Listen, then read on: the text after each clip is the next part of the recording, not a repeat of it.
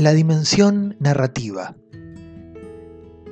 Cada cosa en el mundo puede ser única si tiene una historia.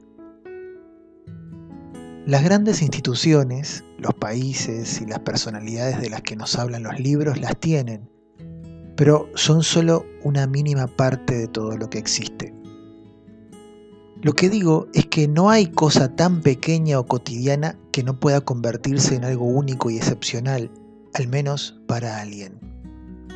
Lo necesario es que ese alguien la haga formar parte de una narración.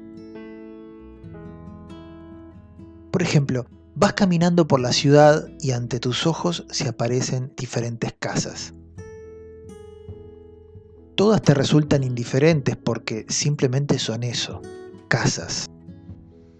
No es que ignores que son distintas, pero en verdad es probable que ninguna te resulte significativa. Entonces, avanzando unas calles, hay una que no es simplemente una más entre las otras. Allí, y no en otro lugar, está la casa donde viviste durante tu infancia. Al pasar por ese lugar hay algo que te detiene.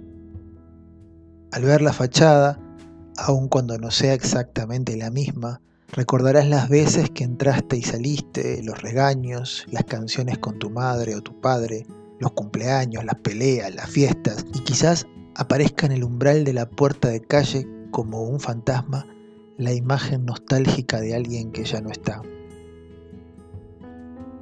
Esa casa no es solo una casa, para el resto de los transeúntes que no han vivido allí o en ese barrio, no significará nada.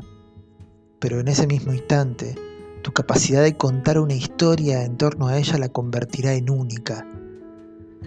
En esa narración has abierto una nueva dimensión de la experiencia. Las cosas pueden significar mucho más de lo que significan en general.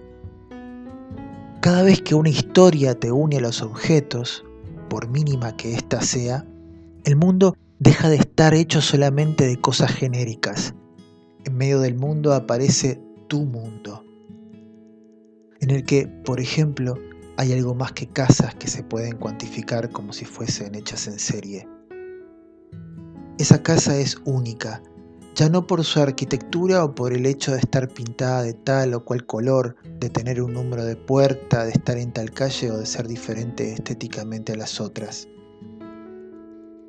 Es única en tu experiencia, porque tiene un significado que no podría tener para nadie más, incluso para cualquier otro miembro de tu familia.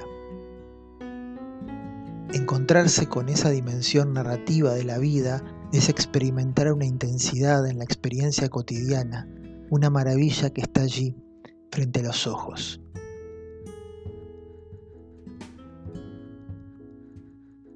Mi nombre es Horacio Bernardo y nos escuchamos en el siguiente audio.